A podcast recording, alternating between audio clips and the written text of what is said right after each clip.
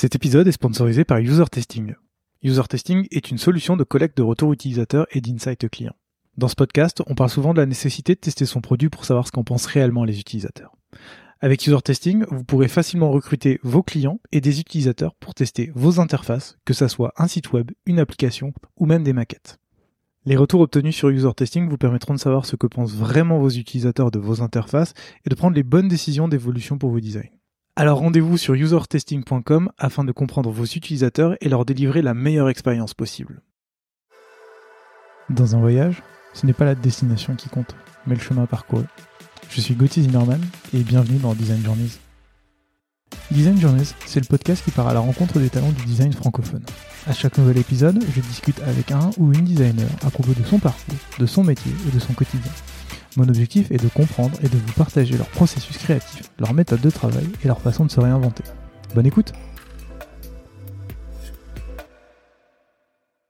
Bonjour Tiffany Bonjour je suis très content de te recevoir dans, ce nouvel épisode de Design Journeys parce que c'est la première fois que je reçois quelqu'un qui travaille dans un studio et c'est également la première fois que je reçois quelqu'un dans le podcast qui travaille sur des produits physiques et non des produits digitaux.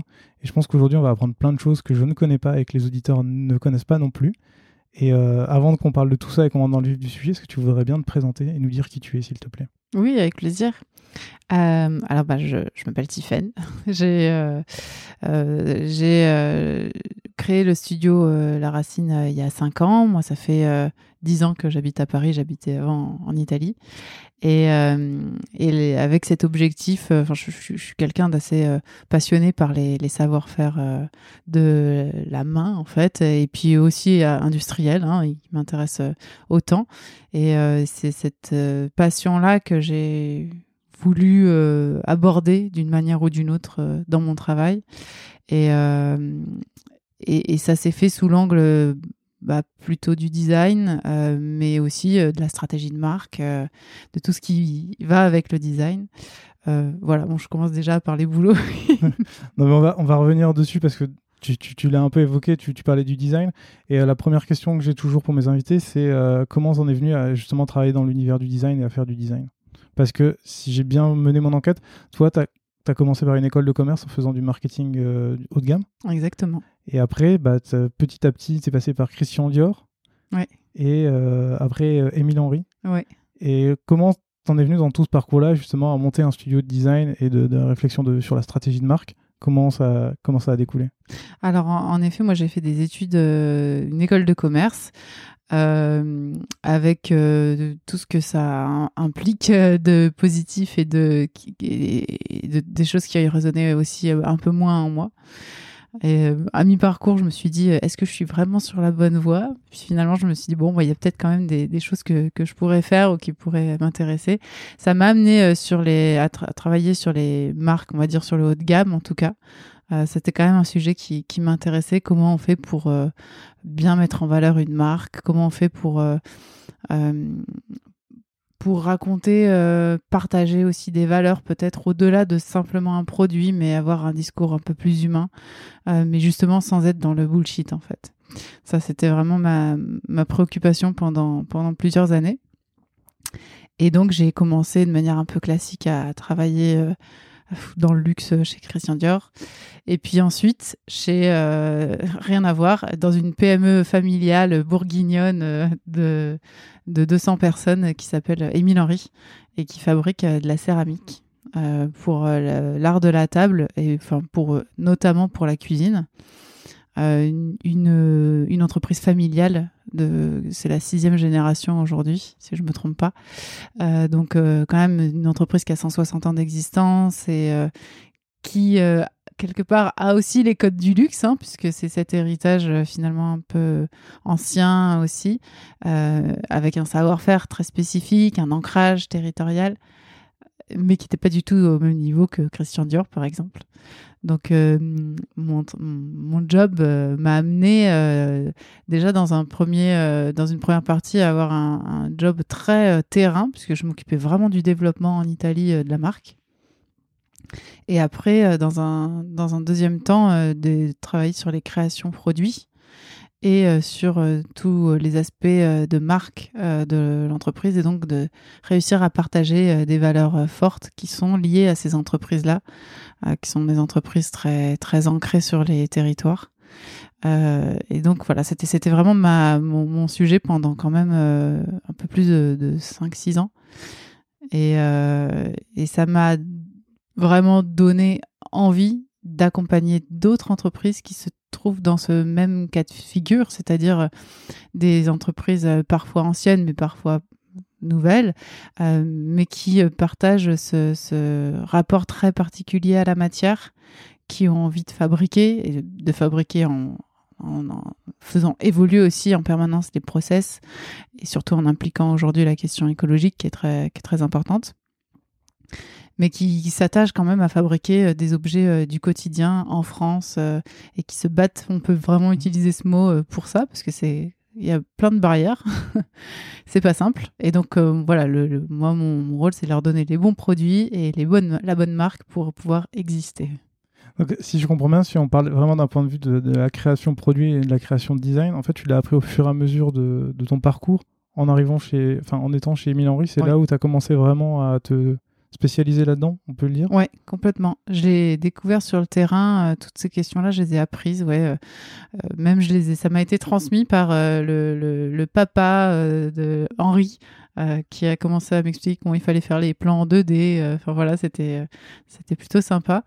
Et, et, ça a été au fur et à mesure. Alors aujourd'hui, je ne fais pas tout du tout dans le design. Il y a hmm. beaucoup de personnes avec lesquelles je travaille, mais c'est plutôt une approche globale qui, qui est vraiment très, euh, très intéressante et très pertinente parce qu'on on cherche vraiment à apporter de la valeur mmh. sur chaque euh, trait, sur chaque courbe, sur chaque euh, texture, sur chaque élément du, du produit. c'est vraiment essayer de lui apporter une valeur spécifique. Super. Est-ce que du coup, on tourne autour du pot depuis tout à l'heure, est-ce que tu peux nous expliquer précisément ce que c'est que la racine? Oui, la racine, c'est un, un, studio un peu, un peu atypique. On a un mot, mais c'est peut-être un peu marketing, euh, studio d'innovation des savoir-faire. Je ne sais pas si c'est encore euh, toujours à jour. Euh, bon, en, vrai, ce qu'on fait, c'est on, accompagne donc ces maisons, ces marques héritage ou ces jeunes marques engagées qui souhaitent fabriquer en France. Et notre mission, c'est vraiment de réinventer, de les aider à réinventer et pérenniser les savoir-faire français. Et donc pour ça, on utilise tous les outils du design le design, c'est pour ça qu'on dit qu'on est un studio de design global, mm. comme il en existe euh, plein d'autres, mais vraiment appliqué à ces métiers-là. Et qu'est-ce qui fait que, vous que tu as décidé de, te concentrer vraiment uniquement sur ces métiers-là et sur cette, euh, vraiment cette niche en fait? Parce que vraiment les métiers du, comme ça uniquement en France, c'est vraiment très très spécifique et j'imagine qu'il n'y en a pas tant que ça et que c'est vraiment euh, particulier. Oui, bah, par passion en fait, par, par intérêt pour, euh, les savoir-faire, euh, par, euh, et par aussi conviction parce que je crois vraiment dans le fait qu'une que c'est important qu'on garde en France des savoir-faire et des productions de produits essentiels. ça me semble vraiment indispensable ça c'est vraiment peut-être plus politique, mm. mais euh, y a, je, je, je, milite vraiment pour, euh, pour le fait qu'on garde en France, qu'on garde dans notre pays en tout cas des, un savoir-faire qui nous a été, été, transmis des fois depuis des générations et qui a mis des, des générations aussi à s'acquérir et qu'on a parfois on est en train de perdre, euh, souvent même comme c'est beaucoup arrivé ces dernières décennies. Et je pense que c'est extrêmement important qu'aujourd'hui, on continue à, les faire perdurer, mmh. mais surtout qu'on les réinvente. C'est vraiment qu'on amène du dynamisme dedans. Parce qu'on on doit consommer nos, les, produits qu'on sait fabriquer, en fait. Et comment tu fais justement pour les aider à trouver ce dynamisme et à, les relancer, à les aider? Comment tu fais ça? On a plusieurs outils. Ça va être, euh, il y a bien sûr le gros pan, euh, la marque. La marque, les valeurs, son discours, euh, son sa raison d'être. Euh, on, va, vraiment travailler avec euh, les outils un peu classiques euh, d'agence sur la plateforme, de construire vraiment une plateforme de marque pertinente qui est vraiment ancrée, qui est vraiment dans les racines du coup de l'entreprise. Et puis on a tout le, gros pan produit qui aussi est très important puisqu'on en fait, nos clients viennent pas vraiment nous voir en, nous demandant, euh, bah voilà, on veut faire une tasse euh, café, euh, vous pouvez nous la designer. Euh, c'est pas trop ça. Ils, viennent plutôt nous voir en disant on aimerait bien se développer peut-être sur le marché de l'hôtellerie. Qu'est-ce qu'on pourrait faire comme produit euh, qui nous différencierait et qui, euh, serait du coup créateur de valeur pour nous? Et donc nous, ce qu'on aime bien faire, c'est vraiment aller un peu décortiquer le marché, c'est de comprendre qu'est-ce qui se vend aujourd'hui, qu'est-ce qui se vend moins bien, et puis surtout qu'est-ce qui est légitime pour l'entreprise de porter. Parce qu'un un, truc qui je me suis vraiment rendu compte avec l'expérience euh, de ce point-là et c'est assez intéressant ça mériterait sûrement d'être creusé euh, d'une manière ou d'une autre mais c'est je, me rends compte que certaines marques peuvent développer des produits super mais si c'est pas légitime avec leur raison d'être avec leur euh, cœur de métier ça ne se vendra pas et à l'inverse quand le produit il peut être plutôt bien mais c'est pas le produit le plus révolutionnaire du monde, mais alors il est en accord complet avec l'entreprise. Il est attendu par les clients et alors là, c'est un carton. Justement, c'était un point sur lequel je voulais, discuter avec toi parce que c'est vrai que dans, ce podcast, on parle souvent de design et on oublie toute la partie euh, stratégique, voire marketing. On, sépare souvent les deux. Et en regardant un petit peu bah, tout ce que tu as fait avec euh, la racine, je me rends compte que euh, à chaque fois, tu parles vraiment de partir de, la stratégie avant de parler du produit. Et j'aimerais comprendre, ou en tout cas te poser une question, comment ça se fait que dans, ces métiers du savoir-faire que tu défends, euh, cette question de la stratégie pour créer le produit est vraiment ancrée, là où dans plein d'autres entreprises, en fait, on oublie généralement cette stratégie, ce marketing, et on, se concentre vraiment sur le produit, tu vois, dans le sens de dire, j'essaye de solutionner un problème, et on s'en fiche des valeurs, on s'en fiche de qui je suis, mais j'essaye de résoudre un problème. Hmm. Et là, j'ai l'impression que vraiment, tu pars vraiment de l'inverse en te disant qui je suis, hmm. ce que je fais, et de ça découlera le produit. Oui. Pourquoi tu, saurais me dire pourquoi il y a un tel décalage ou en tout cas est-ce que toi dans tes clients quand ils viennent et qu'ils te disent euh, j'ai envie de partir dans de l'hôtellerie en fait tu, vas leur dire attendez on va d'abord parler de la stratégie réfléchir à qui vous êtes ce que vous faites avant d'aller plus loin et de se reposer cette question là oui c'est en fait euh, moi je, le vois un peu comme ça je pense que c'est un, le bon produit, c'est celui qui est au milieu de, euh, d'un côté, la marque. Il est au croisement de la marque et du marché.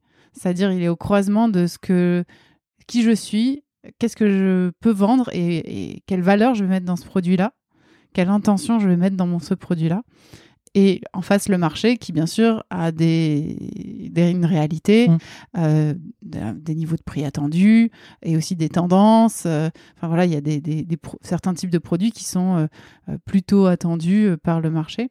Et donc le, le produit, le bon produit, c'est pas celui qui correspond juste au marché en fait. C'est vraiment celui qui est au milieu. C'est celui qui, ok, il est, il est en lien avec ce qu'attend le marché, mais surtout il est porté par l'entreprise. Il est capable d'être porté et, c'est-à-dire vraiment il entre naturellement et de manière très légitime avec ce qu'est l'entreprise.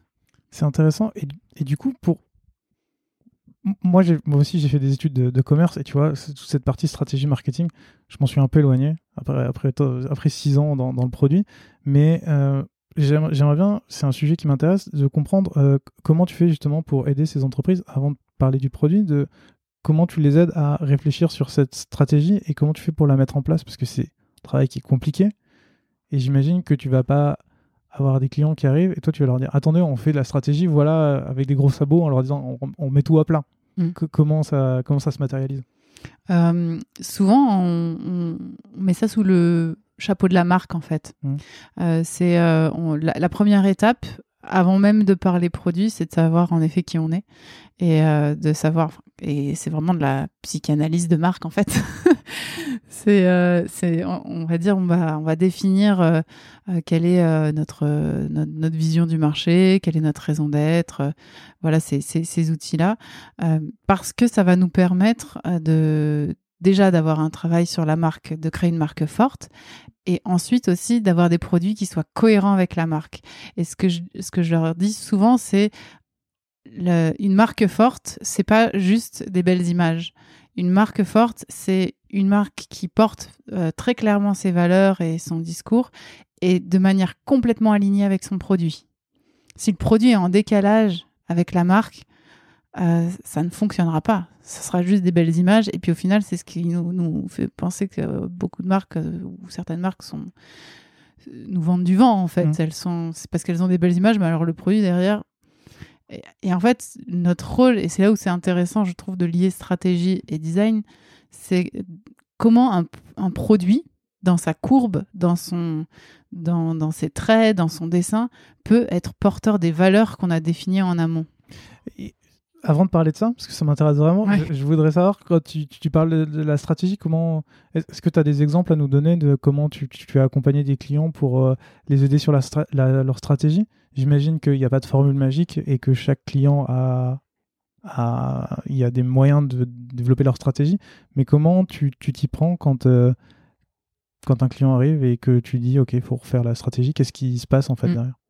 Alors souvent en méthodologie, nous on va on va passer pas mal de temps avec euh, si, on va dire si c'est une, PME de 50 personnes, on passe un peu de temps avec l'équipe euh, dirigeante à essayer de comprendre euh, quelle est leur vision. La vision soit si c'est une personne ou si c'est plusieurs personnes et aussi des personnes clés dans l'entreprise. Alors ce qu'on appelle les personnes clés, bien sûr, on peut pas faire passer euh, 50 euh, entretiens, mais c'est soit des gens qui sont là depuis très longtemps et qui sont un peu les la mémoire de, l'entreprise, soit qui ont une vraie vision euh, ou un dynamisme particulier et qui sont porteurs aussi de, l'esprit de l'entreprise. Donc on va passer, euh, ça, c'est un premier point, on fait toutes ces interviews-là euh, avec vraiment cette volonté de, les faire parler sur l'entreprise, de les projeter, on va utiliser des portraits chinois, enfin on fait pas mal de choses comme ça. Et puis on va aussi on va avoir un- une analyse des ventes. Ça, c'est la manière très, euh, on va dire, analytique. On regarde qu'est-ce qui se vend. Finalement, on regarde euh, qu'est-ce qui se vend, qu'est-ce qui se vend pas. Les best-sellers et les worst-sellers. Et il y a toujours un message caché dans, cette analyse-là. Ce qui se vend pas, c'est pas forcément un mauvais produit. C'est juste qu'on n'est pas légitime sur ce terrain-là. Alors peut-être que le produit est aussi mauvais. Des fois, ça se combine. Mais euh, c'est aussi qu'on est la marque est pas légitime là. Donc déjà, ça nous donne des super indications sur qu'est-ce qu'on attend, qu'est-ce que le client attend de cette marque en fait, qu'est-ce qu'on attend vraiment et qu'est-ce qu'elle est capable de porter comme message? Ensuite, on va avoir un travail bien sûr d'analyse de la concurrence, qui est, on va dire, plus classique, et, euh, mais on va regarder surtout la concurrence du point de vue euh, marque, c'est-à-dire qu'est-ce que communiquent, euh, comment se positionnent euh, les, autres marques, mais qu'est-ce qu'ils communiquent vraiment en termes de valeur, tout ça? Et, et ce qui nous amène euh, au final à avoir un- une, espèce de, espèce de vue assez globale de, de, l'entreprise et de la marque pour pouvoir en faire un premier diagnostic. Et c'est notre première étape. En général, on appelle ça le, le diagnostic de marque. Euh, et, et là, on, on en ressort des éléments en clés qui sont inspirants pour, pour construire la suite. Et euh, justement, c'est quoi la suite? C'est vraiment après, bah, tu attaques tout de suite sur des nouveaux produits ou essayer de comprendre comment les produits qui, qui fonctionnent, pourquoi ils fonctionnent, quels sont. Tu parlais tout à l'heure de courbes, etc. pour euh, implémenter la marque dans les produits. Est-ce que c'est tout de suite ce que vous faites ensuite y a Non, ouais, il y a la deuxième étape, c'est l'étape de la plateforme de marque. Donc c'est vraiment, on va créer ce document stratégique euh, qui va redéfinir bah, le- les, les fondations ou l'héritage de la marque, euh, c'est-à-dire d'où on vient, notre vision, notre euh, mission ou notre raison d'être, euh, le manifeste, c'est en quoi la, ma- la marque va s'engager, mais aussi on va avoir toute une partie plus communication sur bah, quelle est la personnalité de la marque, son territoire d'expression. Ça va aller, ça peut aller, alors ça c'est encore dans des étapes après, mais jusqu'à une charte éditoriale, une, bien sûr derrière la charte graphique aussi. Mais voilà, aussi des, des, bons mots, les bons, les bons visuels, les bonnes images pour l'exprimer. D'accord. Et je trouve ça intéressant, encore une fois, mais tu vois, ce que je me dis, c'est tu arrives dans une entreprise et tu vas tout remettre à plat. Tout à l'heure, tu disais que c'était des entreprises qui étaient, euh, euh, qui étaient sur plusieurs générations. Donc j'imagine qu'ils sont, c'est des familles qui doivent être attachées à ce patrimoine. Comment tu réussis à, une fois que tu as mis tout ça à plat, à leur dire, OK, maintenant on va tout recentrer, on va tout changer. Comment euh, l'affect qui est mis, parce que quand c'est- un peu la même chose dans les startups quand tu as des, des PDG qui ont monté la boîte et quand tu commences à la voir changer, tu t'y accroches. Là, Mm. j'imagine que sur plusieurs générations, c'est encore pire. Enfin, encore pire ou mieux. Mm. Mais euh, comment tu fais une fois que tu es arrivé, toi, avec ce petit document-là, pour dire, bah voilà vers quoi il faut aller et essayer de les convaincre de peut-être prendre un tournant par Mm. rapport à l'image que eux ont vraiment de l'entreprise? En général, déjà, quand, si, si, on a signé une mission ensemble, c'est qu'il y avait une, une, volonté ou en tout cas un sentiment qu'il y avait besoin d'éclaircir les choses. Je, je, repars sur ton exemple de tout à l'heure où tu disais j'arrive pour euh, essayer de rentrer sur le marché de l'hôtellerie, tu vois. Oui. Marché de l'hôtellerie et d'un coup refaire toute la stratégie ou l'image de marque, c'est un peu, c'est un peu différent et c'est pour ça que je te pose la question. Oui. Bah alors, par exemple, sur, sur cet exemple-là, c'est vrai, si on, si on nous demande de.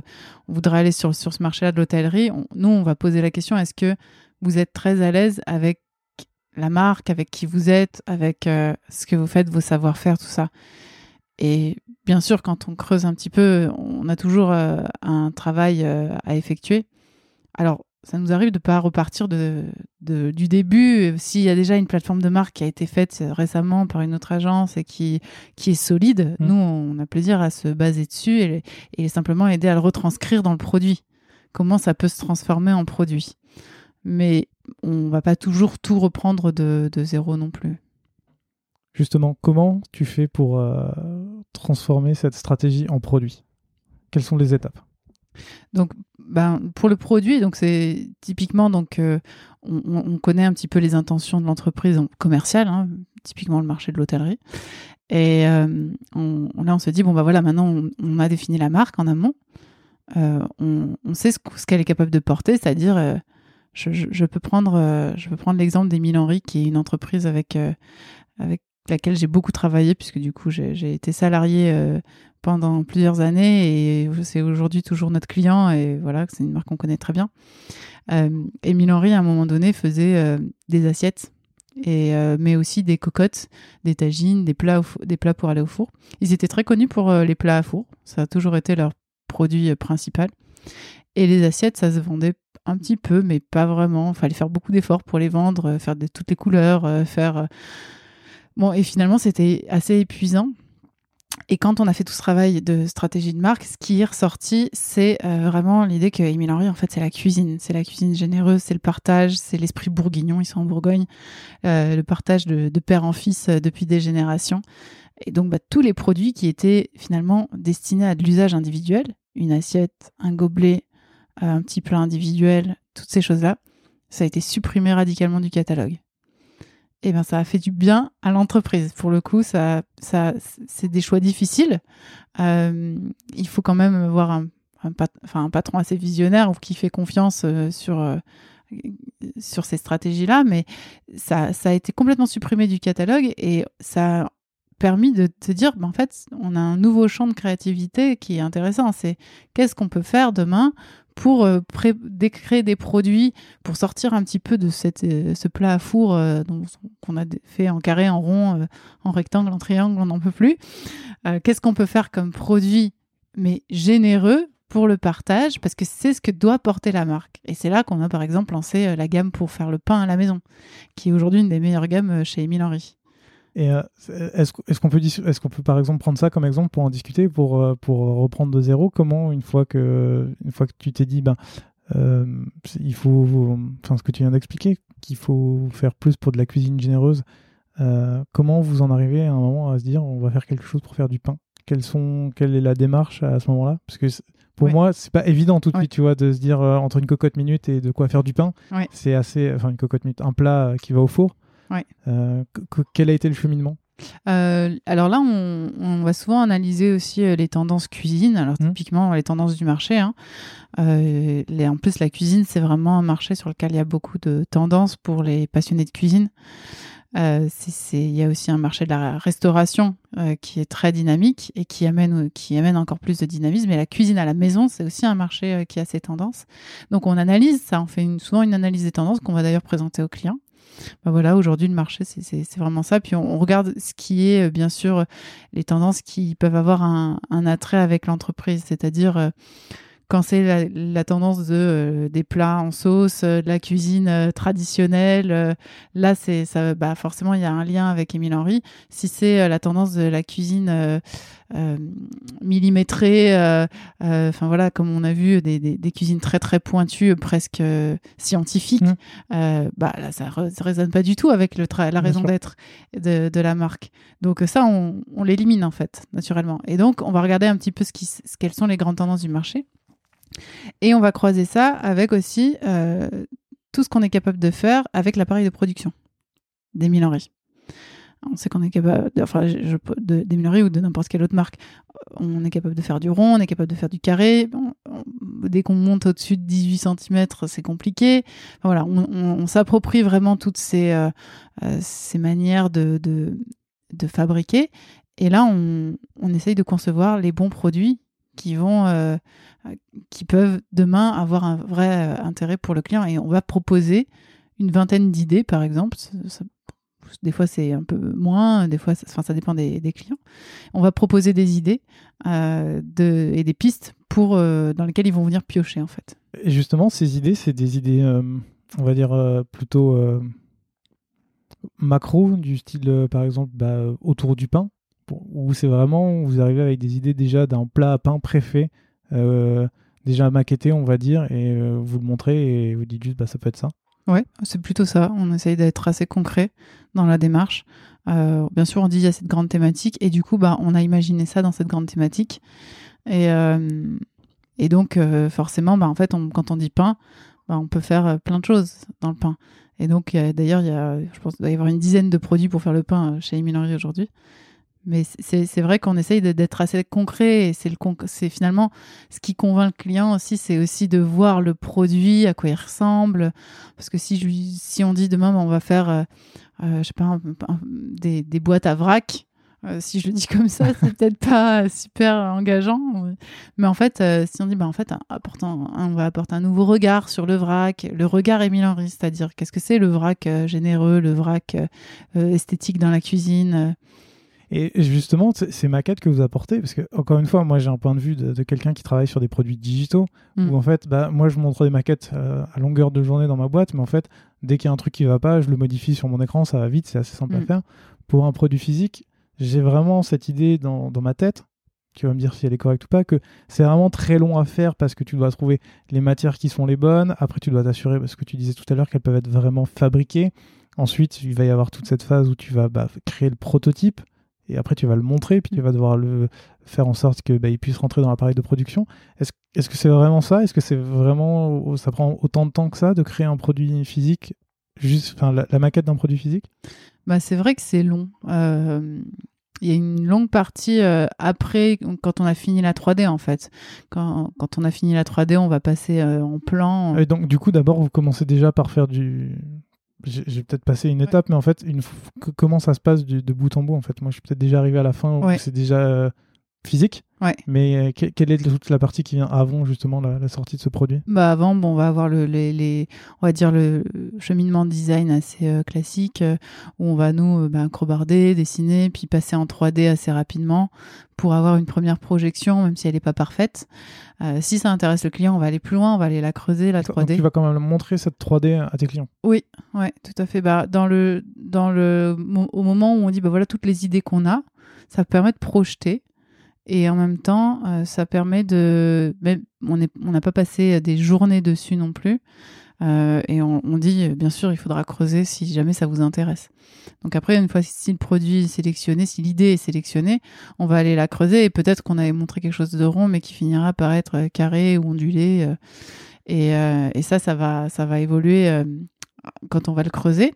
Donc nous, on va faire des allers-retours avec le client en 3D et puis au bout d'un moment, on va, quand c'est une plus grande entreprise, on va travailler avec le bureau d'études internes, mhm. euh, qui euh, a pour rôle de justement de prendre notre 3D, de le remettre dans leur euh, outil CAO à eux et de le faire, de le faire fabriquer par, par l'usine ou par l'atelier. Donc derrière, il y a cette étape-là qui pour nous est super utile parce que bien sûr, on ne pourrait pas adapter notre 3D à, toutes les, à tous les outils de production et, euh, et puis qui donne souvent lieu à un premier proto. Alors qu'on fait en général pas toujours dans le circuit classique. On essaye d'avoir un, ça peut être un proto en impression 3D, ou ça peut être euh, aussi un proto mais travaillé autrement, sans forcément faire tous les moules au départ, parce que mmh.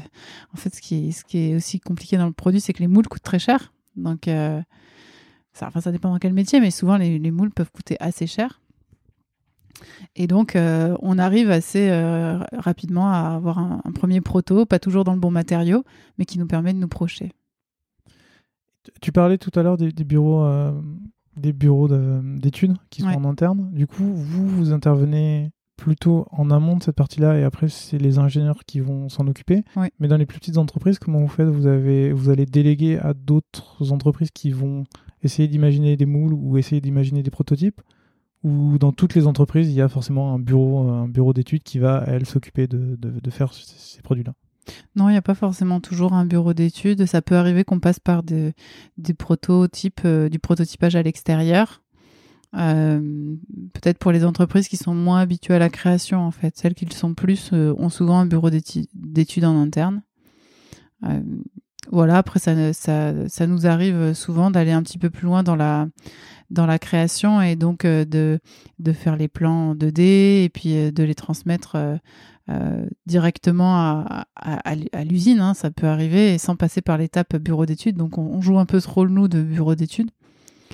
Mais ça, demande aussi pas mal d'ajustements, d'aller-retour. euh, et c'est, on, on donne jamais les plans comme ça ou la 3D comme ça. Il y a toujours beaucoup d'allers-retours, des choses à changer, euh, forcément des courbes qui évoluent, des voilà. Finalement après c'est un compromis. Hmm, j'imagine. Et quand, quand tu racontes ça, j'imagine, je me dis, pour moi, tu vois, dans ces entreprises-là, il y avait toujours bah, des designers, des gens qui travaillaient sur les produits. Est-ce que il y a, euh, dans certaines petites entreprises, en fait, il n'y a pas de designer et c'est toujours des agences comme la, comme la tienne qui créent, en fait, la, bah, qui créent les produits de l'entreprise? Oui, il y a- très peu de designers en interne euh, dans ces genres d'entreprises-là. Ah ouais? Ah oui, très peu. Et euh, co- com- comment ça se fait? Parce que tu. Ces entreprises-là, elles vendent des produits physiques, donc forcément qui doivent être designés à un moment ou à un autre. Comment ça se fait qu'il n'y ait pas de, de designer qui soit en, en interne pour euh, bah, justement pour créer ça, pour créer une cohérence de marque ou?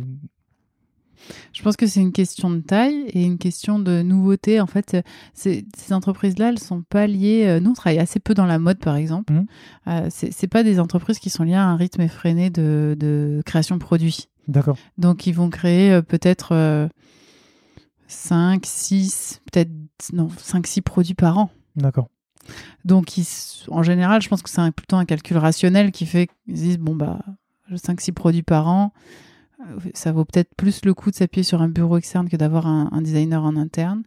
Et peut-être aussi euh, l'envie d'avoir euh, des personnes dont c'est euh, qui, qui vont travailler aussi sur d'autres choses, pouvoir se nourrir d'autres choses et voilà, je, je, je, sais pas. Après, c'est- vrai qu'on n'en connaît pas des entreprises euh, qui ont vraiment des designers en interne, ou alors c'est vraiment du bureau d'études et qui peuvent aussi être des anciens designers qui, qui préfèrent la partie bureau d'études et fabrication et qui travaillent à ce poste-là, mais c'est pas du design créatif en fait. D'accord. Mais c'est intéressant parce que tu vois, pour moi, j'avais dans, dans ma tête, j'avais vraiment cette idée que euh, tous les ans, il fallait sortir une nouvelle collection pour Ouais. pouvoir la vendre, alors que, que pas du tout. En fait, c'est plus un rythme, dis-moi si je me trompe, mais beaucoup moins effréné dans le sens où, comme tu vends plus un savoir-faire, le produit dure dans le temps et donc t'as pas besoin de le changer tous les ans pour essayer de Ça, pousser les gens à, à acheter. Il y a besoin de nouveautés. Mhm. Ça, ils ont quand même besoin de nouveautés pour intéresser euh, les galeries Lafayette, pour intéresser les, les acheteurs. En fait, ils ont besoin de, de nouveautés, mais ils n'ont pas besoin de, de, de- enfin, le, le- disons que la- le cycle de vie du produit est long. On essaye de créer des produits pour 10 ans, pour 20 ans, pour 30 ans. En fait, les best-sellers, c'est souvent les produits qui sont là depuis 50 ans. hein. Je prends un verre chez La Rochère, qui est un, client euh, à nous, euh, qui est une entreprise qui a été créée en 1475. Donc, c'est une entreprise, c'est, l'une des plus vieilles entreprises de France. Il y a un verre qui est le verre euh, abeille. Je pense qu'il est là depuis euh, 70 ans, quelque chose comme ça. Et c'est- un, un verre qui est emblématique. à mon avis, quasiment tout le monde l'a déjà vu. Ne sait pas que c'est La Rochère qui le fabrique, mais l'a déjà vu quelque part traîner dans une vieille maison de campagne où euh, c'est bon, mais c'est ce genre de produit euh, pérenne qu'on essaye de créer en fait. Nous, notre rêve, c'est de créer des produits qui durent 100 ans. Mhm. Oui, complètement à l'inverse de la de ce qui se fait aujourd'hui, j'ai envie de dire de, de liquéisation de, Mm. des produits où en fait tu essayes de renouveler le plus souvent possible parce que ça coûte pas cher donc c'est pas très grave. Ouais. Très bien. Euh, tout à l'heure, quand on parlait de, justement de, créer ces produits-là, j'avais lu dans une de tes interviews, tu disais nos industriels français ont la fragilité de leur force, ils ne peuvent se permettre de rater une nouvelle collection. Et du coup, je me suis posé la question, euh, d'autant plus là par rapport à ce qu'on s'est dit, est-ce que vous faites quelque chose qui peut s'apparenter à ce qu'on appelle dans, le produit digital euh, la recherche utilisateur? Est-ce que vous allez voir des clients, leur présenter le produit, le prototype pour savoir bah, ce qu'ils en pensent, ce qu'ils font, comment ils l'utilisent? Est-ce qu'il y a cette partie-là? Oui, alors le plus possible, on essaye de le faire. On peut pas le faire tout le temps parce que ça dépend aussi euh, de, de, du champ d'action qu'on va avoir. Mhm. Mais oui, ça complètement. Et puis même, on les teste euh, beaucoup nous, les produits, on les, on va les montrer euh, aux professionnels du secteur.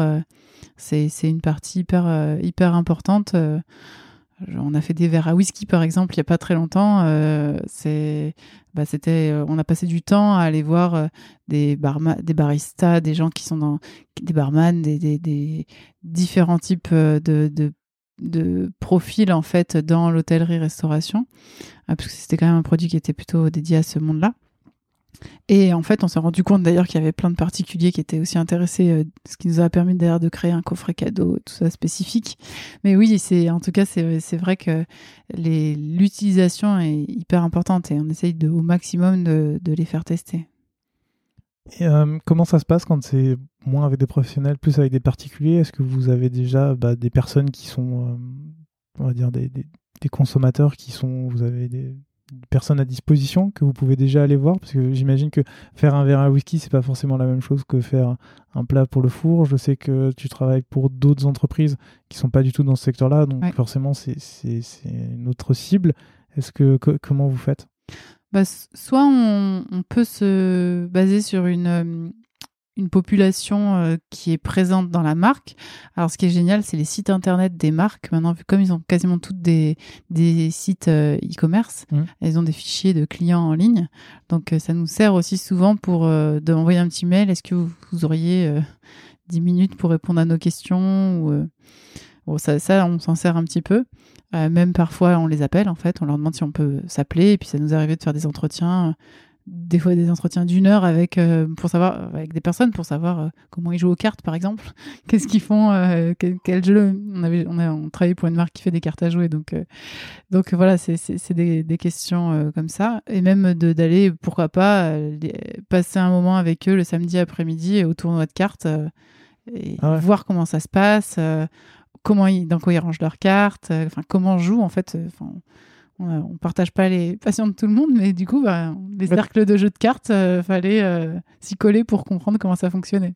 Et comment tu fais pour euh, justifier cette démarche auprès de tes clients? Est-ce qu'il y a une, Est-ce qu'ils sont enclins à se dire ok il va y avoir de la, recherche utilisateur et ça va être chouette? Ou est-ce qu'ils sont plus réservés à se dire bah on, connaît notre notre produit, on connaît ce qu'on fait, on n'a pas forcément besoin d'aller les voir? Alors vraiment ils sont toujours très contents de ça parce que hum, souvent c'est des, des, marques qui connaissent pas très bien leurs clients au final. Mmh. Euh, c'est vraiment des industriels, donc des industriels ou des artisans. Donc ils ont les mains dans le, dans, dans le cambouis quelque part, euh, même s'ils dirigent des ateliers, mais c'est pas des, des, des, gens qui passent du temps auprès de leurs clients. Ils savent pas du tout comment sont utilisés leurs produits. Et on est souvent dans le cadre de marques. Alors c'est pas tout le temps le cas, mais c'est souvent des marques qui travaillent en, comme on dit, B2B2C. Donc il y a un intermédiaire en plus entre les deux. Ils vendent pas directement à leurs clients. Donc euh, tout ce qu'on peut euh, aller chercher comme information auprès des utilisateurs finaux, ça les, ça les intéresse toujours. Et, comme c'est une approche qui est très concrète, mmh. qui est très terrain, bah ça leur parle. C'est des gens de la matière, c'est des gens du fer, c'est ça, ça leur parle. C'est intéressant. Je te pose la question parce que je sais que dans, les produits numériques, tu as beaucoup de, de, réticence à dire, comme il faut aller toujours plus vite, faire toujours plus, on se dit toujours ne pas voir des utilisateurs, et eh ben c'est pas grave, on les connaît. Et je trouve ça intéressant de, se rendre compte que déjà, un, dans le produit physique, il y a une temporalité qui est beaucoup plus longue et que euh, c'est pas forcément parce que tu disais sortir tout le temps des nouveaux produits. Et du coup, il y a vraiment cette volonté de vouloir apprendre des gens et voir ce qu'ils font. Oui, complètement. On a fait, euh, une grosse étude, euh, justement, je reparle, ça me fait penser à Émile Henry, où on, était, on avait pris 10 personnes et on était simplement allé dans la cuisine, on avait ouvert tous les tiroirs, tous les placards. Et on a dit ça, on avait pris tous les produits, tout ce qu'on voyait, vous lui disiez pourquoi, quand, à quel moment. Et les gens se rendaient compte, ah bah ça c'est mon plat à gratin, oh bah je l'utilise pas souvent. Ah la dernière fois que j'ai utilisé c'était il y a au moins deux ans. Ah, c'est vrai que je pourrais le jeter, je pourrais le donner. Enfin et en fait on se rendait compte il y avait des choses qu'ils avaient gardées, il y avait des choses qu'ils avaient ramenées de voyage, il y avait des choses et il y avait toute une histoire, toute une vie en fait dans les placards de la cuisine. Ça nous a donné de la matière à création pour trois ans au moins. Ah ouais, ah, c'est super intéressant.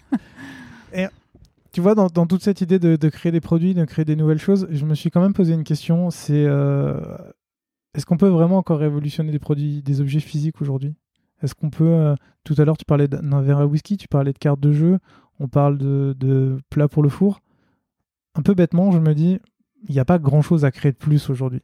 Et euh, je sais qu'encore une fois, c'est un biais du monde de la startup où tu vois. L'ubérisation, la disruption, etc. On n'arrête pas de dire on va créer de nouvelles choses. Et moi, je me dis, bah, une tasse à café, finalement, ça, aura toujours la même forme. Tu auras toujours une petite coupelle, la tasse et de quoi attraper la tasse. Une once. Donc, du coup, est-ce que c'est une vision qui est extrêmement biaisée ou est-ce que, euh, que on est plus aujourd'hui dans rendre un produit joli et, euh, et peut-être plus simple à utiliser, mais où il n'y aura pas de grande révolution derrière? Alors, c'est sûr que le mot révolutionner, il est un peu fort pour les usages euh, classiques. En revanche, il y a quand même des, des changements qui peuvent être importants. Je vais reprendre ton exemple de la tasse à café, où on avait, euh, comme tu dis, lance la coupelle, euh, la soucoupe et, le, le- et la tasse. Bah, Nespresso, avec euh, leur, euh, leur, leur cafetière ces, derniers, ces dernières années, ils, avaient, ils ont amené le verre, en fait. Mm. Avant, on n'utilisait pas de verre dans le, dans, dans, pour boire le café. C'était toujours de la céramique ou de la porcelaine. Ils ont amené le verre. Et ben, ça a ouvert un champ de création incroyable. Et, et on, on a créé une, dernière, une des dernières tasses à café qu'on a justement dessinées au studio. Elle a pas de soucoupe, mais elle a un pied, un petit pied en hauteur comme un verre à vin. Et, euh, c'est justement, bah, on essaye quand même de, sortir des sentiers battus aussi pour amener des produits un peu, alors le mot est un peu fort, mais des produits qui, qui, qui plaisent, mais qui restent intemporels. Parce que c'est vrai que notre, notre métier, c'est pas justement de, de- d'essayer de révolutionner, c'est essayer de durer. Surtout pour ces entreprises-là. Un investissement euh, dans des moules, c'est tellement cher qu'il faut le rentabiliser sur du temps. Et donc, euh, un produit trop à la mode, on sait que ça marchera pas. Ou un produit euh, qui va répondre à un besoin très éphémère, on n'ira pas. On va aller sur des, produits qui vont durer dans le temps. Mais finalement, je, je pensais aussi cette logique, cette envie dans le numérique aussi de faire des, des choses qui durent et qui, enfin, ne pas défaire et redéfaire en permanence. J'aimerais bien. Mais euh, c'est aussi le, le problème qui est que bah, comme tout change et que tu peux avoir de plus en plus de clients, mais qu'en fait les produits, les plateformes évoluent, tu dois t'adapter, donc tu dois faire ça. Là où, euh, et c'est ça qui est intéressant dans ce que tu disais d'iconique, c'est que si tu utilises euh, bah, une tasse à café en verre, ça sera peut-être toujours la même, toujours la même forme, mais finalement, bah, t'as pas besoin qu'elle change tous les deux jours, t'as pas besoin une fois qu'elle soit plus haute, plus petite, plus. Enfin, après, ça dépend de la longueur de ton café, bien sûr, mais tu vas avoir une tasse dédiée ou donc je pense que euh, c'est un peu différent Mm. et que dans le numérique ça évolue tellement vite que euh, bah, en fait t'as pas le choix que de t'adapter et tu peux pas Mm. recréer une nouvelle plateforme à chaque fois.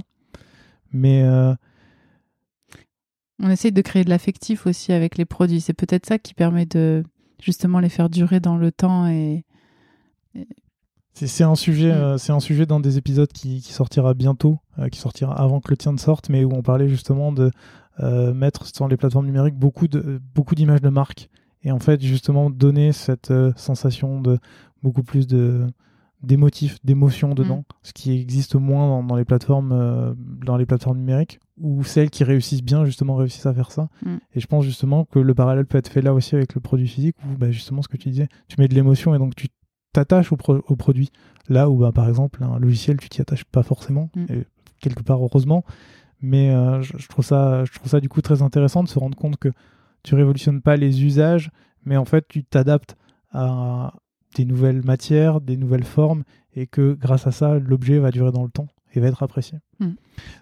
Cela dit, en faisant ma, ma recherche, j'ai découvert que tu, alors j'ai complètement oublié la marque, mais que tu avais travaillé sur un panier de fru- à fruits dans lequel tu euh, pouvais mettre des produits en dessous, par exemple Mm. comme des oignons, et au-dessus des fruits. Mm. Et euh, en voyant ça, je me suis dit que c'était hyper intelligent pour gagner de la place et en même temps pour faire en sorte que certains fruits qui pourrissent plus vite que d'autres soient à l'air libre alors que d'autres sont cachés. Et je- là, par contre, je me suis dit, ah, il y a quelque chose. Et euh, il me semble que ça, tu l'as découvert en discutant justement avec des utilisateurs aussi. Exactement, ouais. Bah, c'est pour Émile Henry, euh, c'est la même marque. Une coupe de conservation, on a appelé ça. Euh, oui, c'est, typiquement ce qu'on aime bien, en fait. C'est, euh, ok, ça restera un produit pour mettre des fruits, Mm. mais en fait, euh, c'est pas une coupe à fruits. Et c'est pas non plus le bac du frigidaire. C'est euh, autre chose. Et c'est un produit qui est plus en lien avec les attentes euh, d'aujourd'hui, euh, qui sont bah, envie d'avoir moins de produits, de, de fruits qu'on jette à la poubelle, prolonger leur durée de vie. quand on achète de, des oignons et qui pourrissent le lendemain, bah, c'est pas très agréable. Enfin voilà, et être dans cette démarche aussi un petit peu plus anti-gaspi à la maison. Et donc forcément, bah, les, les, on peut créer des produits pour ça aussi. Et sortir aussi au maximum les produits du réfrigérateur, parce qu'on a tous euh, tendance à mettre trop de choses dans le réfrigérateur, des choses qu'on ne devrait pas mettre dans le réfrigérateur. On parle beaucoup de cuisine ce soir finalement, c'est avec cet exemple-là. Mais, euh, mais oui, c'est... un exemple qui parle à beaucoup de gens. Hein. Ouais. mais c'est vrai que voilà, cette coupe de conservation, bah, c'était euh, un, donc c'est comme tu disais sur deux étages, il y a une partie en dessous à, l'ombre, enfin dans l'obscurité avec des trous qui permet de faire passer l'air. Et là, c'est vraiment le meilleur euh, climat pour euh, faire durer euh, les oignons, l'ail, les pommes de terre. Et au-dessus, le liège qui permet d'en faire une, coupe à fruits, parce que le liège, naturellement, alors ça, c'est pas prouvé, on n'a pas des études à l'appui, mais c'est un, une recette de grand-mère, donc on s'est dit que ça valait quand même peut-être pas mal d'études. C'est le liège éloigne naturellement les moucherons qui sont souvent des, une problématique en cuisine. Donc c'est vrai que ce produit-là, il est tout simple quand on le voit. Et il marche super bien parce que c'est, euh, il, est, il est vraiment adapté à des nouveaux usages. J'essaierai de mettre la photo dans la description de l'épisode, comme ça les gens pourront aller voir de, quoi on parle. Mais tu vois, du coup, comme ça c'est relié à Émile Henry, et donc euh, on en revient encore à, toute la discussion qu'on a eue, à quel moment tu te dis que ce produit-là qui ne va pas au four ou qui ne. Comment, comment vous en êtes arrivé là pour vous dire, ok, ça va bien avec la marque, avec la stratégie qu'on avait, en dehors du fait que ça soit dans la cuisine? Oui. Là, il y, a, euh, y a des thématiques sur lesquelles on n'ira pas. Il y a des thématiques sur lesquelles euh, on s'est pas mal posé de questions pour savoir si c'était légitime ou pas. Mmh. C'est vraiment notre question de la légitimité. Et euh, toute la question de la conservation, elle est devenue assez, elle est devenue naturellement légitime pour Henry parce que on est sur des beaux objets, donc des objets qui, qui sont présents dans la cuisine, qu'on peut laisser apparents même et aussi parce qu'ils rentrent dans, dans la. C'est des éléments qui vont rentrer dans la, dans la composition des recettes. Euh, donc, c'est. Euh, la cuisine aujourd'hui, ça se limite plus à j'achète au supermarché et je fais euh, chez moi. Certains vont avoir des potagers, alors pas nous à Paris, mais dans, dans de, de plus en plus, les gens ont des potagers et cultivent chez eux. et il y a aussi cette volonté, une vraie tendance qui ramène aussi euh, la personne passionnée de cuisine à aller au marché, à aller prendre le temps de choisir ses fruits et légumes. Et donc forcément, toute cette question de conservation, elle, touche aussi les clients d'Émile Henry, qui sont des, gens qui aiment cuisiner, qui aiment la cuisine familiale. C'est pas des grands chefs, c'est des, amateurs de bonne cuisine. Et donc forcément, ça touchait aussi euh, ces, personnes-là. Donc pour nous, c'est on est vraiment sur le client de, de la marque. Compris. Et une fois que le produit il est fait, il est construit, comment vous assurez que euh, en fait, j'ai deux questions. C'est plus comment vous assurez qu'il fonctionne bien, c'est-à-dire que les gens l'achètent pour sa fonction première, et euh, comment vous assurez aussi que bah, les gens sont satisfaits en dehors du fait que ça se vend? Comment on s'assure dans le temps que c'est un bon produit dans, son fonctionnement et dans sa façon d'être? Alors ça, nous, on a souvent euh, un peu plus de difficultés à le faire puisque une fois que le produit est lancé, euh, nous, on est sur d'autres sujets euh, et, on essaye d'avoir le maximum de retour de l'entreprise qui souvent nous dit voilà ce produit fonctionne bien. Mais encore une fois eux le temps qu'ils le temps que le client le produit aille chez le client final il faut déjà un petit moment. Euh, après ce qui est quand même très pratique c'est les commentaires sur internet qu'on va regarder forcément et puis euh, comment comment le produit est utilisé est-ce qu'il est, euh, en plus les gens prennent des photos des produits dans leur cuisine si on pense à Émile Henry mais même des meubles ou des les gens prennent beaucoup de photos des produits qu'ils ont reçus donc et les commandes donc c'est nous c'est très instructif et c'est souvent assez assez sympa d'ailleurs de, voir ça. Tu disais que euh, vous, développez le produit, le, temps que le client le mette en place, ben vous, vous êtes passé à autre chose. Ça veut dire qu'une fois que vous avez travaillé sur un produit ou sur une gamme de produits pour un client, vous passez à quelqu'un d'autre et vous ne suivez pas ce client dans le temps ou J'imagine qu'en tant que studio, ça doit dépendre, mais est-ce qu'il y a des clients que vous suivez dans le temps? Oui, oui, tout à fait, oui. On suit euh, dans le temps, mais c'est vrai que notre temps est, est euh, un peu compté. En tout cas, euh, on travaille sur plusieurs sujets à la fois, en fait. On aimerait bien faire un, un sujet, on arrête un autre sujet, mais c'est pas possible. On travaille sur plusieurs sujets en même temps. ce qui, ce qui est, ce qui est d'ailleurs quand même intéressant. Mais après, une mission peut se terminer, puis après, forcément, on a toujours besoin de nouveaux produits, mais ou alors on va avoir besoin de savoir comment lancer la gamme de produits.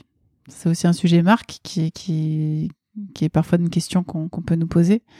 Euh, donc euh, faire un accompagnement là-dessus aussi, et puis nous aussi euh, renvoyer vers les bonnes personnes, des gens qui vont aider à faire des vidéos, des choses comme ça. Justement, je, sais que tu en parlais tout à l'heure, c'est que vous n'êtes pas qu'une agence de design, ou en tout cas, tu as toute la partie communication et pas que de design produit. Mm.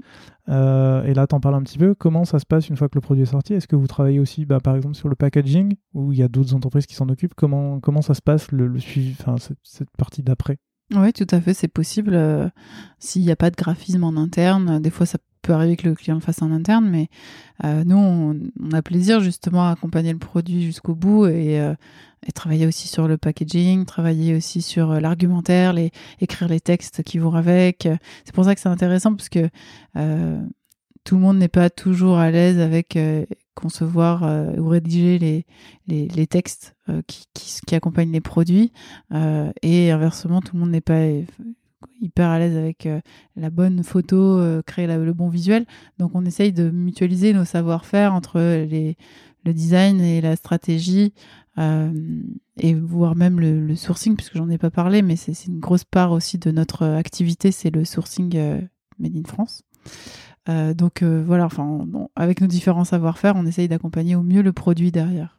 le sourcing, c'est les personnes qui peuvent, par exemple, Travailler la matière ou travailler tu peux nous en dire plus? Oui, en fait, on a une, c'est une activité assez récente. C'est pour ça que c'est pas encore un automatisme pour moi d'en parler, mais ça fait ça fait un an maintenant qu'on l'a mis en place et on le développe. Euh, justement, on va le développer euh, dans le cadre d'une plateforme euh, numérique.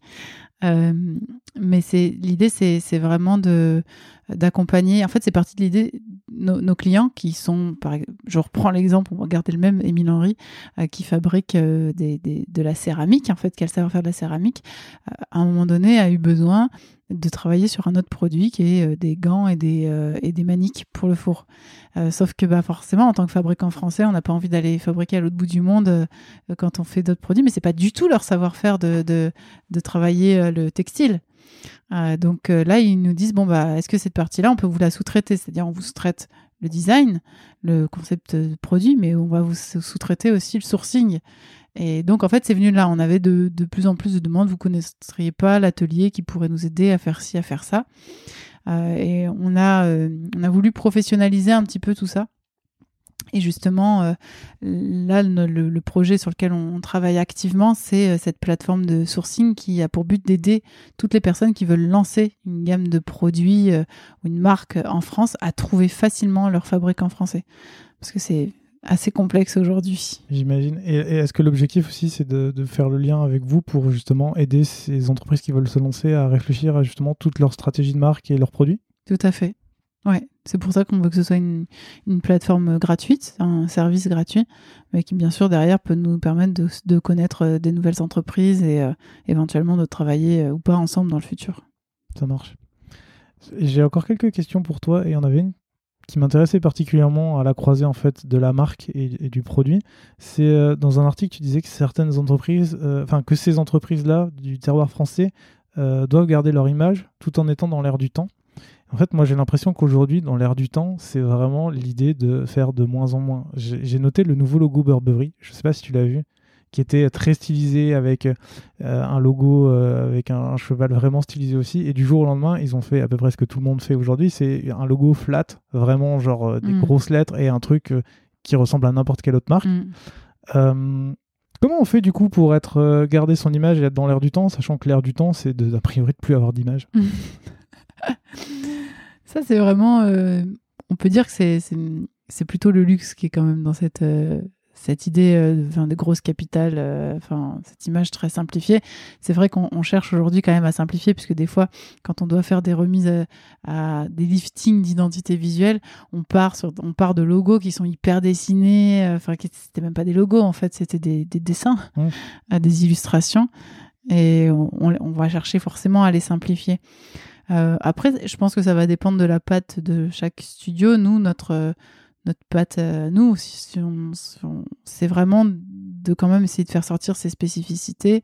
On aime bien garder de la complexité quand même dans, dans, dans, dans les identités parce qu'elles sont. Il y a de l'histoire derrière, ça montre vraiment une différence. Et puis, c'est pas des marques connues. Je pense qu'on avait parlé d'Émile Henry, euh, La Rochère. euh, S'il y a quelqu'un qui nous écoute et qui les connaît, c'est génial. Alors, Mais moi, alors moi, pour le coup, je connaissais La Rochère avant qu'on avant qu'on discute, donc Ah ouais. avant même qu'on qu'on par- qu'on prépare cette émission. Mm. Mais euh, je, je comprends, mais en même temps, tu vois, je me disais comme c'est des marques qui, euh, qui quand même proposent des produits, euh, on va dire luxe, mais qui sont quand même assez chers gamme, par ouais. rapport à assez haut de gamme. je, me- je me demandais pourquoi ne pas suivre cette tendance-là, mais, mais je comprends que c'est pour quand même garder une identité un peu différente du reste. Oui, et puis peut-être que justement, comme tu dis, c'est une tendance. Et combien de temps dure une tendance Ça, on, on le sait pas. On sait qu'on est quand même vers plus de minimalisme, mais ça reste une tendance et, on s'en méfie beaucoup en fait. Peut-être que bientôt on verra un logo Louis Vuitton vraiment très fin, euh, sans, sans plus aucune identité. Bon, j'ai un doute, mais. Euh, un, de- un dernier point, c'est euh, vraiment, j'ai l'impression que dans toute la réflexion de la création de produits qui, que, que vous avez à la racine, il y a vraiment quand même toujours le marketing qui est présent. Et ça m'a étonné en préparant cette émission parce que je vis dans un milieu où, euh, en fait, généralement, le produit et le marketing sont vraiment séparés Mhm. où c'est deux entités qui se parlent quasiment plus et où euh, ou alors où quand elles se parlent il y a du mal à faire la jonction entre les deux Mm. et euh, je, me, je me demandais pourquoi de ton point de vue et toi dans- par rapport à toutes tes expériences comment tu, tu peux expliquer que euh, ben, dans ces entreprises là le marketing et le produit restent vraiment attachés et, et restent ensemble en fait Mm. Déjà, c'était un peu le pari de départ euh, de la racine, c'était de se dire, euh, au lieu de que chacun soit euh, de son côté, on va essayer de rassembler marketing design parce que finalement, on, on pense un peu aux mêmes choses, mais on n'a pas du tout le même vocabulaire. Mm. Euh, mais finalement, on va faire un peu les mêmes choses. Euh, pour le marketing, c'est des consommateurs. Pour le design, c'est des utilisateurs. Euh, on va regarder euh, les usages pour le, mar- pour le designer. Euh, on va regarder les habitudes de consommation. Mais en fait, au final, on a des outils différents, mais qui sont très proches et qui Mm. ont des dans, dans le travail sur le produit, en tout cas dans le développement produit. Après, je peux, marketing c'est très large, ça veut un peu tout et rien dire, mais en termes de marketing développement produit, c'est quand même assez proche de ceux du designer. Et ça m'a sauté aux yeux quand justement je, travaillais euh, sur la création euh, produit euh, chez Emile Henry, puisque je travaillais aussi avec des designers qui avaient des approches différentes mais similaires. Et, et je me suis dit, c'est dommage que ce soit pas plus lié parce que justement, on peut vraiment plus se, nourrir l'un de l'autre pour gagner en cohérence.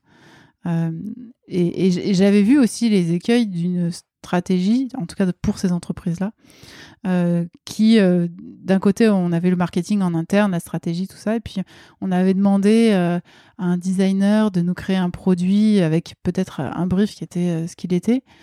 Et au final, bah, le produit n'était pas hyper aligné. on sentait qu'il n'y avait pas eu beaucoup de dialogue entre les deux. Et hum, comme c'était la patte du designer, enfin voilà. Bon, et au final, on n'avait pas forcément eu le succès escompté. Et euh, c'est ça, ça, ça crée pas, euh, ça n'avait pas créé le, le produit euh, qu'on imaginait. Donc, ce que j'ai pu observer, en tout cas pour ces entreprises-là, c'est qu'il y a vraiment ce besoin de ce- ce- cette très forte cohérence.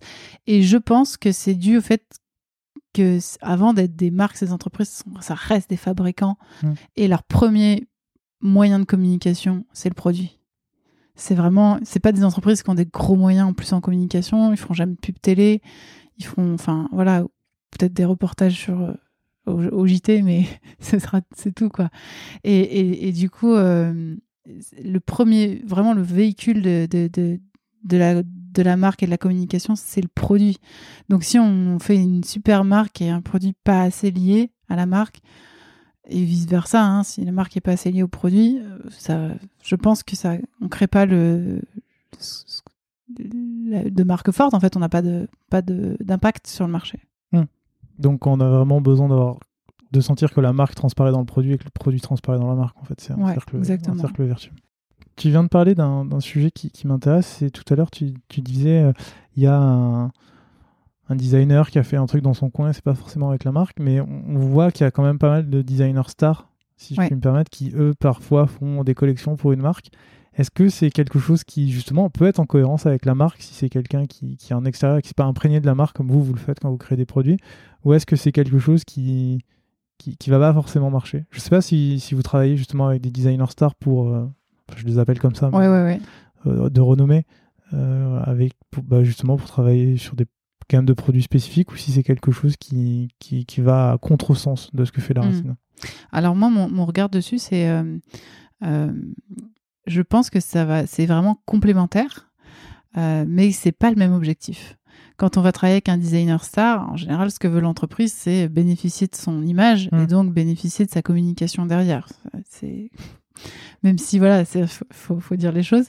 Euh, et bien sûr, c'est encore mieux si le designer est, euh, partage des valeurs proches de celles de l'entreprise et que on n'a pas juste pris celui qui avait la plus grosse communauté Instagram. Enfin, c'est voilà, c'est quand même bien s'il est bien choisi euh, en lien avec l'entreprise. Après, je pense que on crée pas tout à fait le même type de produit. Avec un designer star, on va créer un produit image, Mm. c'est-à-dire un, un produit qui qui euh, qui, est vrai, qui incarne aussi la patte du designer, puisqu'on vient le chercher pour sa patte. Donc c'est presque une collab, presque. Ouais. Enfin, on n'est pas euh, dans l'expression pure de, de, de, de l'entreprise. Et c'est- on, peut faire, on peut faire ça, c'est super d'avoir des, des stratégies, une stratégie comme ça. Mais pour moi, c'est indispensable à côté d'avoir aussi des produits qui sont créés avec les, les pures valeurs de l'interne et euh, dans la pure cohérence de l'interne. Les deux sont indi- indispensables. Et si on, si on crée que avec des designers stars, en fait, on va diluer au bout d'un moment sa marque. Mm. Et, Parce que euh, ça sera des, des collabs différentes. Bah, c'est ça, c'est une marque à collab en fait. Ouais. Mais quelle est son identité à elle? Euh, C'est Mm. c'est ça, en fait, on va se diluer. Et c'est, je, je, je pense que c'est le risque pour ce, les, les entreprises qui ont cette stratégie-là, en fait. Ça me fait juste penser à une dernière question que j'aurais dû te poser depuis le début, mais à la racine, on parle de toi depuis tout à l'heure, vous êtes combien et qui s'occupe de quoi? Alors, on est, euh, on est cinq. Il y a Tania qui, est, euh, qui s'occupe de toute la partie euh, design produit, pour le coup, qui est purement designer euh, et qui euh, s'occupe aussi de la direction artistique, euh, de la communication quand c'est nécessaire derrière. Il y a Cécile qui s'occupe de la stratégie de marque avec moi, donc elle va avoir un regard aussi sur, toute la partie purement stratégique des marques et de la communication. Il y a Benjamin aussi qui, lui s'occupe de toute la partie sourcing France et du développement de la plateforme. Et Missia qui nous rejoint euh, bientôt, qui euh, elle est aussi designer et, euh, et s'occupe a aussi un regard graphique euh, très intéressant. D'accord, parce que j'allais dire, une designer pour, euh, pour tout ce que vous avez à faire, ça fait quand même pas beaucoup. Non, ouais, elle est surchargée. Ouais, J'imagine. C'est pour, ça que je, je te posais la question. Donc c'est c'est elle vraiment qui s'occupe de tout. Elle est toute seule en fait à faire ça ou parfois vous faites appel aussi, on va dire, à des freelances? Pour venir vous aider ou c'est vraiment elle qui incarne euh, Ça peut arriver, ouais, de, de, de faire, euh, de, de faire appel à d'autres personnes de l'extérieur. On a un réseau euh, qui fonctionne assez bien. Et, et là, bon, du coup, c'est vrai que on avait pas mal de sujets design, donc on s'est dit que c'était nécessaire d'avoir un deuxième, une deuxième personne en interne qui nous aide. C'est pas moi qui vais dire le contraire. Euh, on en arrive à la fin de notre discussion. Euh, comme tu le sais, je t'ai envoyé la question avant. C'est euh, ma, ma question finale, c'est de savoir si tu as des ressources à nous recommander. Et du coup, bah, est-ce que tu as des ressources à nous recommander? Alors, c'est marrant parce que la question- quand tu m'as posé la question, je me suis dit, en fait, j'ai l'impression de pas lire grand-chose euh, sur mon métier. euh. C'est ce que me disent à chaque fois mes c'est invités. Ah, je lis pas trop, mais, mais ça ne concerne pas que les livres. hein, Ça peut être tout et n'importe Ouais. En fait, euh, pour nous- moi me tenir un petit peu à jour euh, sur, euh, sur mon métier ou ce que j'aime bien. Alors, il y a, un, média qui s'appelle justement Nouveau Départ, de, qui est un média peut-être, euh, je sais pas si c'est alternatif, mais de, créé par Laetitia Vito, euh, qui est intéressant parce qu'elle, c'est plutôt. elle, va interroger des, des sujets, des problématiques d'aujourd'hui, euh, typiquement le télétravail, euh, comment on passe la crise, euh, la place des femmes dans, au bureau, enfin voilà, des sujets, mais en même temps avec une approche très concrète, mais avec un vrai regard aussi philosophique hein, qui, est, intéressant. Moi, je trouve que c'est assez nourrissant en fait pour sortir aussi de simplement des problématiques de marque qu'on a tous les jours et qui, au bout d'un moment, bah, peuvent être un peu euh, euh, toujours les mêmes. Et pour nous nourrir, en fait, moi, j'a- j'aime bien euh, avoir ce, regard, enfin cette approche, écouter en tout cas des, gens qui parlent de, sujets sociologiques intéressants. Il y a aussi un podcast intéressant dans le design qui s'appelle Dessin Dessin, mhm. qui a été créé par Laure Choquet, qui est assez, assez chouette aussi. Et, et puis sinon, c'est plutôt moi des, des, des salons ou des, des, rencontres, des événements sur lesquels on, on va, il y a des, des, petits événements, même des, fois pas des gros salons, mais les rendez-vous de la matière, euh, euh, des, ou des, ou des petits showrooms qui, qui euh, vont avoir un regard un peu avancé, un peu, un peu pointu sur certains éléments et que j'aime bien aller visiter régulièrement. Super. Si des personnes veulent te contacter pour, pour parler de ton travail, pour en savoir un peu plus, on les renvoie vers quelle plateforme? Bah vers euh, vers mon vers euh, la racine, enfin vers euh, vers mon profil LinkedIn, c'est encore plus simple. Ça marche. Et eh ben je, je, le mettrai dans la description. Super. Écoute Tiffany, merci beaucoup pour pour cette heure qu'on a passée ensemble. C'était très intéressant. Merci à toi. À très bientôt. À bientôt. Salut.